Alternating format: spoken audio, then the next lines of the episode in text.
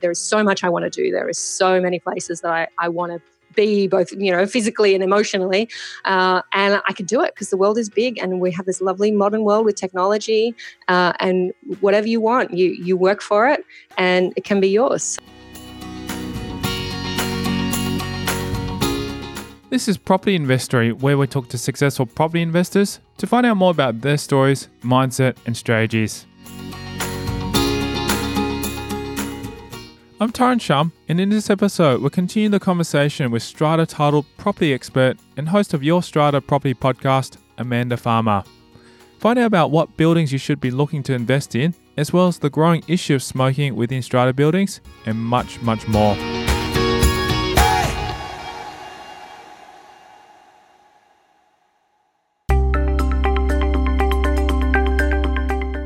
There are many apartments on the market to choose from, and one of the common questions investors ask is what makes a good strata building for investment? I think um, start first by looking at the age of the building. I wouldn't look at anything that is less than 15 years old, and I'll tell you why. It's because these days, about 70% of brand new apartment buildings have building defects. And that is a very serious problem uh, in New South Wales. It, it also happens in other states as well. And there are some steps that have been taken by our state government in terms of legislation to try and correct this, but we're just not seeing that flow through yet. So I don't do a lot of conveyancing, but if a client does come to me with a contract to purchase a brand new apartment off the plan, I have a stock standard advice, and that advice starts with do not sign this contract. Uh, I just, it, the number of apartment owners I've seen go through about seven years of hell trying to chase a developer or a builder that's disappeared. There's no insurance for high rise buildings. They've had to go ahead and contribute more money after they've been absolutely stretched to the limit, might be their first home in a brand new apartment. They're just not a good idea. So I wouldn't look at anything less than 15 years old, uh, up to about you know 40 or 50 years old. We have some really great older buildings in Sydney. Um, and but as you said, Tyron, you don't see them. You you sort of think about apartments and you think, oh, these 200 lot, um, 15 story plus builds uh, is, is, that's what's being promoted to us. That's what the developers want us to buy. But there's definitely good older buildings out there. Um, as they get older, do be aware that there's usually some phases of significant remediation works to be done. So the roof membrane will probably have to be replaced. There may be concrete cancer in the balconies. So those are big jobs and they're quite common jobs for buildings that are about 35 years old. So the way you find out what's happening and what you might be up for in the future is to make sure you go and inspect the books and records of the building of the owners corporation before you sign the contract. That is a really important part of doing your due diligence when you're buying a strata apartment. You must go or have your lawyer go or hire an expert to go and look at those books and records and see what is on the horizon for this building. Is it in the middle of uh, litigation? Are there big levies coming up to pay for works? Does everybody hate each other?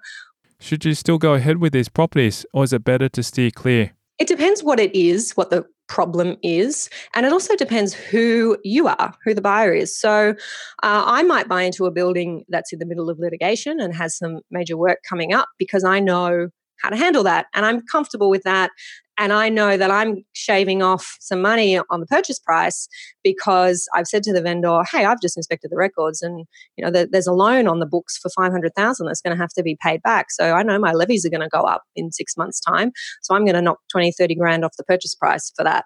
And somebody else has looked at that loan and gone, "Oh, I'm not touching this place. I'm not going to buy it," because they don't sort of understand what that means. So uh, it depends what it is, depends who you are. Uh, I know other people who would just say, no, I, I'm a busy person. I work hard. I do not want any problems with my home. I'm going to live in this place. I don't want, uh, I can't afford for the levies to go up, so I'm going to have to walk away. So you really have to assess that from a, a personal point of view. She talks about her decision to move into a strata complex and shares why. We'd settled with the government, so we were cashed out, we were ready to go. Uh, I decided that if we were going to live in Strata, it was going to be uh, a very nice apartment. It was going to have views. Uh, it was going to be a place with great amenity, uh, and Bondi really just ticks a lot of those boxes. So that was where we ended up uh, focusing, and this particular apartment on the papers on the on the books and records had problems this building had problems and they were problems that other purchasers had been looking at and then walking away from the opportunity because of those problems. So uh, I used the example earlier of a loan on the records. That's exactly what this building had. They had borrowed some money to do some, as I said, significant remediation work. It's a 35 year old building, it's ready for it. And that's possible for strata buildings to do. And often buildings want to borrow money instead of raising levies because the owners can't afford to put their hand in their pocket and put the money up straight away, but they can afford to make smaller loan repayments over time. But what happens when you borrow money is that it's shown as a debt on the records. And if you do want to sell, purchasers are coming in and saying, why is there such a huge debt on the records? And what does that mean for me? You've got the benefit of this loan and I'm going to have to pay it off. So uh, I use that, as I said, to my advantage in negotiating with the vendor. I worked out what the repayments would be over time and I knocked that off the purchase price and said, well, you know, we, we've got to be negotiating around this end, not that end. Fixing up some of the issues of the building can provide value down the track. Nothing else specifically about issues. Uh, the building definitely had and still has a lot of potential when it comes to uh, improvements. It is in an incredibly unique place in the suburb in that it's very accessible to all the amenities, but it's at a quiet end and it overlooks a park. Uh, and it was, uh, it's actually one of the very first Mirvac builds, um, and, and they still have a reasonably good reputation. Um, and it it had been a little bit neglected, let's say, for the last 10 to 20 years, around that time when things really should have started to be done uh, carpets and painting and exterior work. Um, none of that's really being done. So I've looked at that and said, well, I can come in, I can explain to the owners why this is so important and how it can add value to everyone's investment. And I can start getting that process underway. And I've paid less because those things haven't been done. But when I come to sell and this building is spick and span and is looking great, then I'm going to see that um, I'm going to see that value there for me. Farmer tells us about the importance of turning up to an annual general meeting in your building. You need a majority of the people who are present and voting at the meeting to pass a levy. So that doesn't mean a majority of owners in the building, it's only the majority of those who turn up to the meeting to vote. Yeah. So it can actually be a lot less. Uh, I know in our building, as I said, we've got about 37 lots. Um, if we get 15 or 16 people at the meeting, that's crowded. Um, so we're only having to convince, say, eight or nine people that the levies at this amount, or whatever the proposal is that we want to put in place at the time, that it is um, that it's in the building's best interest. And a great way to do that as well uh, is to have a good strata manager so the strata manager is the person that the building engages to do all the day to day stuff like issue invoices for levies, organize the plumber when something goes wrong, organize the electrician, pay the gardener, uh, attend the meetings, and explain to the owners what their legal obligations are when it comes to repairing and maintaining the property. So they they definitely have to do that by law, um, and explaining why the levy amount that's being proposed is being proposed. You know if we if everybody pays this much per quarter then this is how much we'll have in the bank and then we'll have this much at the end of the year and then we'll be able to replace the roof membrane which is currently leaking into unit number 35 and unit number 35 is going to sue us if we do not replace the roof membrane. So sometimes you have to be as black and white as that as to say this is a legal obligation. You're going to end up in court paying lawyers to resolve this if you don't raise the money now. And work that needs to be done. Renovating is not as easy as they make it seem on TV shows like The Block. This is a mistake that I see lots of investors make. They think that they can just buy a rundown old apartment, they can gut it, do uh, produce something fabulous, do a, um, a block renovation uh, or a, a Cherie Barber renovation, and um, and they'll be making a mozza and they'll do it, turn it all around in four weeks. That is not going to happen, and it's important that you understand that before you buy, so that you can budget um, if you're buying just to flip, then you're not going to have tenants in there. Uh, you're not going to have rental income. You've got to make sure that you can cover your mortgage if you've borrowed to buy in the process of waiting for approvals and for renovating. So, um, for renovations that are going to affect waterproofing, that are going to affect structural items, so they're going to change structural walls, or that are going to change the external appearance of the building, you must have uh, an approval at a general meeting of the owners corporation and you're going to need a bylaw to be prepared. So that's a document that should be prepared by a strata lawyer that explains all of the work that you're doing and it shifts the responsibility to you for the work. So it removes the risk from the owners corporation. That bylaw has to be approved at a general meeting.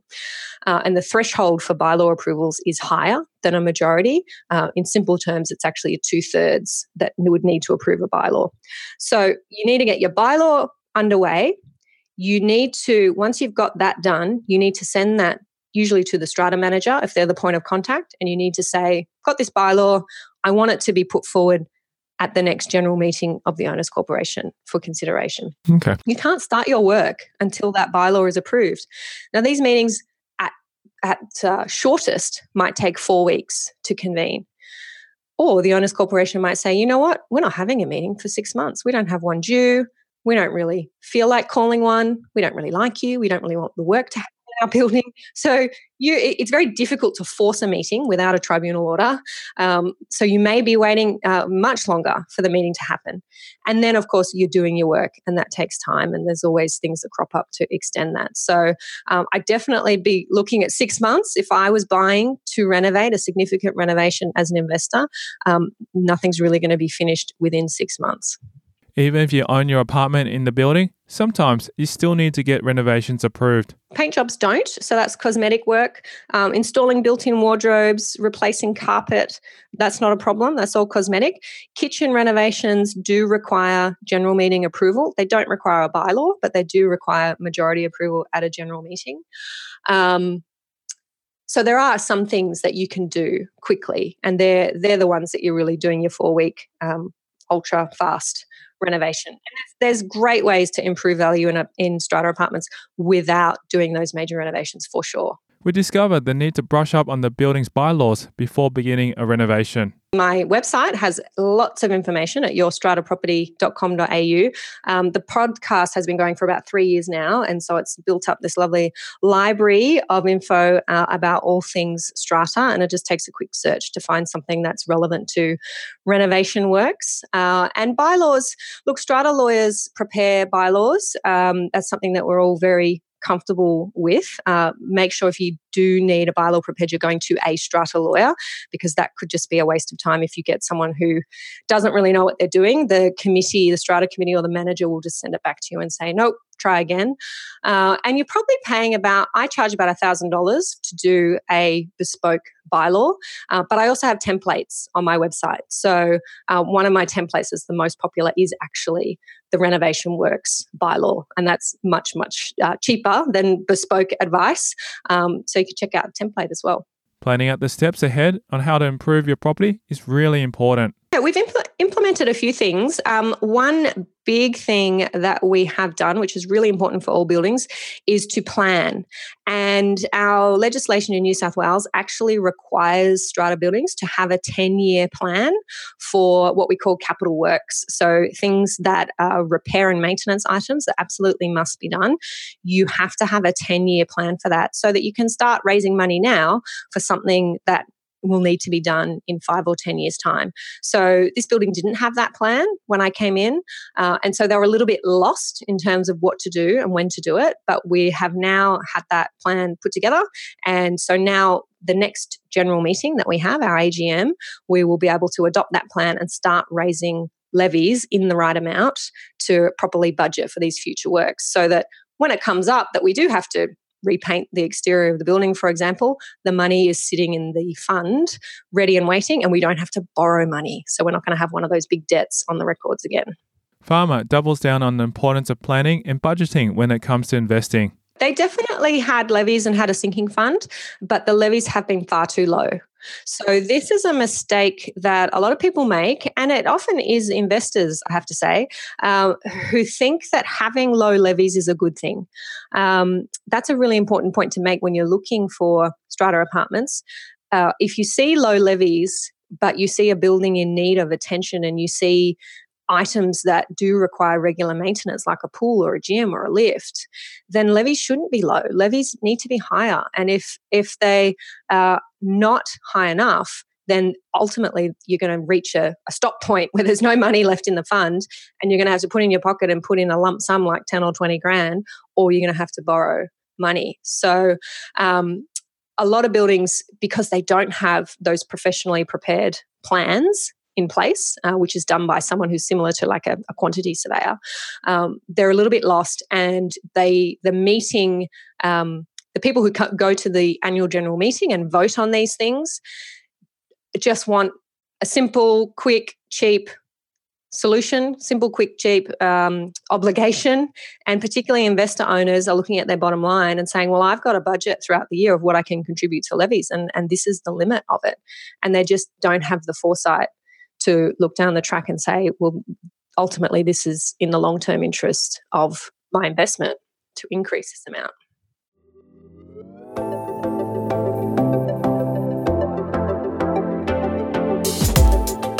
Coming up after the break, we'll delve into the growing issue of smoking in buildings. So, what our, our courts and our tribunals have held is that um, smoking is a nuisance and uh, if you're causing that nuisance and the only way to stop it is to stop smoking, then it is reasonable for a building to have a bylaw that says you. What advice she would give to herself 10 years ago? 10 years ago, I would have said the world is bigger than you think. The opportunities that you think are out there, um, 10x that. Um, there is just so much. Uh, there's more than you can imagine. Um, think big. And that's next. I'm Tyron Shum, and you're listening to Property Investory.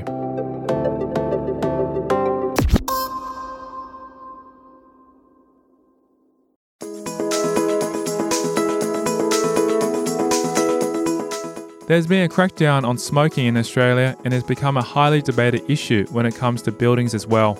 It is possible to deal with smoking by introducing a bylaw to your building.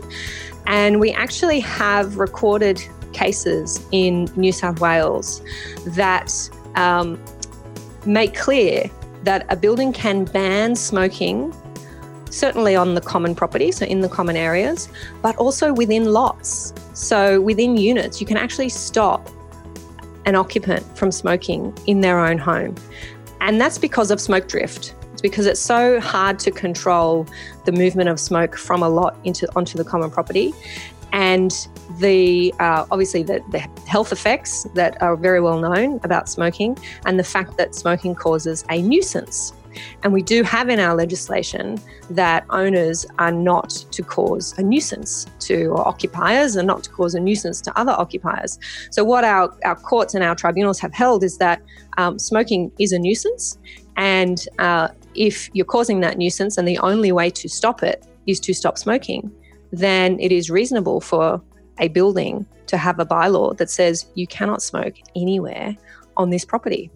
So that's a really popular question, and that's becoming a really popular bylaw as well a non smoking bylaw for buildings to implement. With the crackdown on smoking, she talks about the value of non smoking buildings. I've certainly seen where smoking has um, caused a significant loss to a landlord. Uh, there was a tribunal case a couple of years ago where a landlord was renting out their apartment to a young family, and the neighbor was a chain smoker. And this young family was suffering and suffering because of the impacts of the uh, smoke drift. And the landlord didn't do anything. And the landlord ended up being fined $11,000 by the tribunal for their failure to provide a, a safe and healthy living environment for their tenant.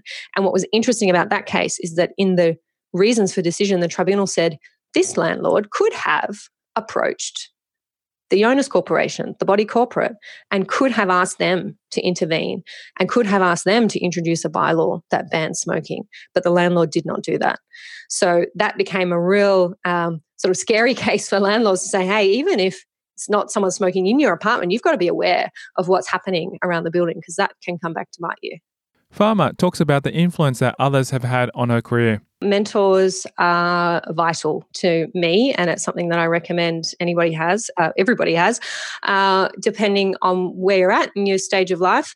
Uh, I have business mentors, I have mentors who are friends of mine uh, who can mentor me on a more personal side. I have professional mentors who I pay. Um, I think from a property side of things, um, definitely, as I said earlier, my parents were a big influence on me, seeing them be successful uh, with property and my extended family.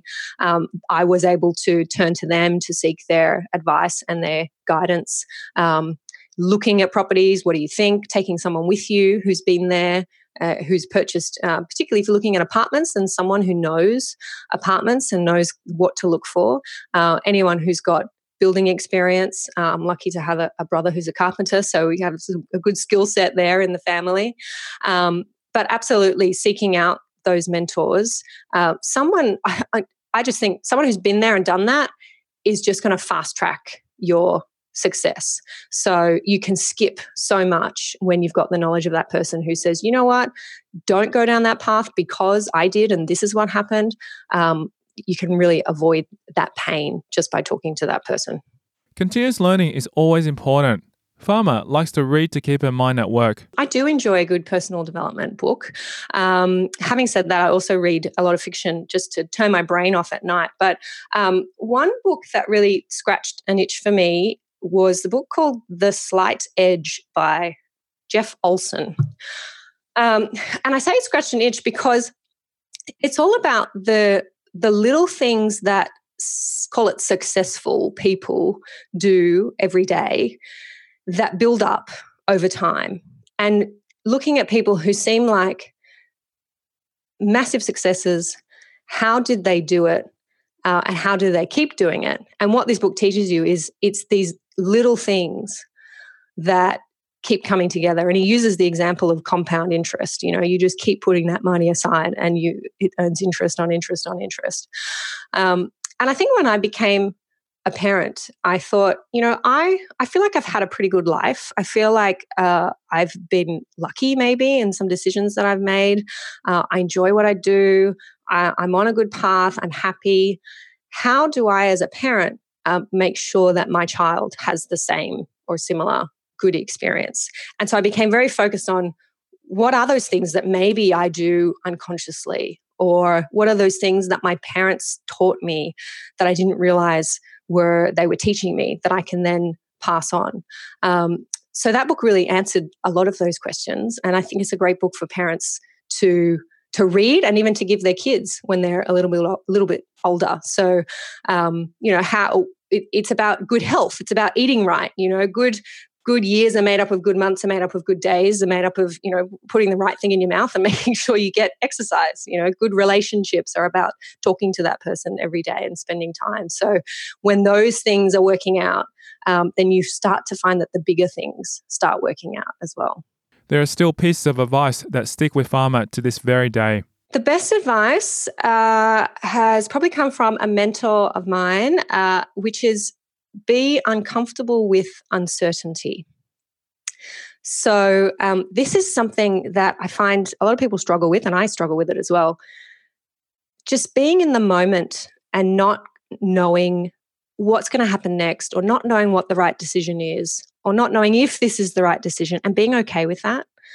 Uh, some people are frozen in time because they can't make a decision and this, I, I see this, I, I, saw this sort of 10 years ago when a lot of my friends were buying property, and you think, just buy it or just jump in or just do, you know, it's never going to be cheaper in Sydney than it is today. Um, you know, you've got to take that step. And I saw a few of them just so frozen with having to make that decision. Um, whereas I, for whatever reason, was more comfortable with look, I don't know how this is going to work out, but I've, I've done my research. I'm, I feel I'm making an informed decision and I'm taking an informed risk. I think this is a good decision. I'm still a little bit uncertain, but I'm never going to be 100%. So let's jump.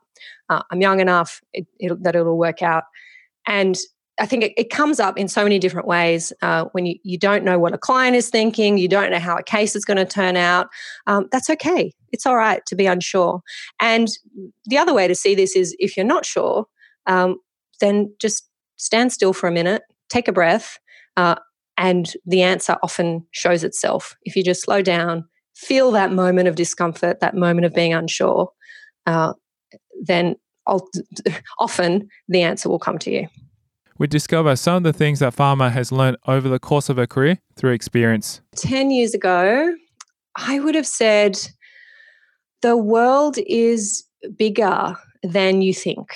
The opportunities that you think are out there, um, 10x that.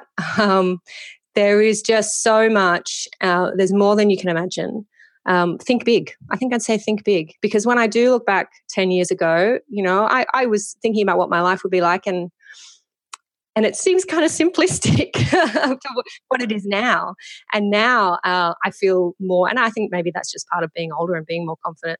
Now I feel more like, yes, I, I there is so much I want to do. There is so many places that I, I want to be both you know physically and emotionally uh, and i can do it because the world is big and we have this lovely modern world with technology uh, and whatever you want you you work for it and it can be yours. So i think i'd be telling myself from 10 years ago that that was that's the future and go girl. There is still plenty more that farmer wants to accomplish in the future. I'm very excited about building the online side of my business. I've been doing that for the last three years and um, again, it's one of those things that I thought lawyers could never do, that lawyers couldn't provide online services, that I would forever be tied to the billable hour with my backside on a seat and I had to be sitting across from a client to be able to make money. Um, that is so not true. So, anybody who thinks, oh, well, online business is for people selling t shirts and soaps, uh, no way. You can definitely, anything you do, um, professional services or otherwise, there can be an online component to that. Uh, and I'm talking about selling. I'm talking about selling online. Um, that's the freedom that that's given us to be able to travel, to be able to you know be in another country, uh, overseas, taking a break and still making money is amazing. And I just I do have a plan for the next five years, and uh, I know that I'll achieve that. And I'm really excited to be on the other side of that and keep enjoying life. Farmer shares with us whether intelligence, skill, and hard work played a role in her success, or whether it was just luck. I think luck, does play a big role. I didn't credit luck enough when I was younger. Uh, I was lucky that my very first job uh, was was with who it was with, uh, who a man who's still my mentor today, a lawyer, um, who really shaped my view of what lawyering was about. Um, that was just luck that he was there and he accepted me to come, to come and work for him. That we found each other. Um, I I think hard work as well does probably plays an equally probably plays an equal role. Let's say that. Um, I always assume that I don't know enough, that I don't know the answers, that I, am going into a meeting with people who know more than me. So I over prepare. Um, that's always put me in a good position because I end up being uh, the person who is most prepared at the table. Um, so hard work definitely plays a big role. Um, it's a bit of both, Tyron. That's all I can say. Finally, she tells us where we can reach her and keep up to date with what she's doing. So, the best way to connect with me is via my website, which is www.yourstrataproperty.com.au. If you head over there, uh, you'll see lots of free resources. Uh, there's an ebook about the number one thing that dramatically improves apartment living. You can download that and find out that secret. I could also tell you the secret, which is a functioning strata committee dramatically improves apartment living. Let me tell you, that's really, really important that you get your strata committees under control. Uh, but you'll find the podcast there as well, and you'll be able to um, connect with me there.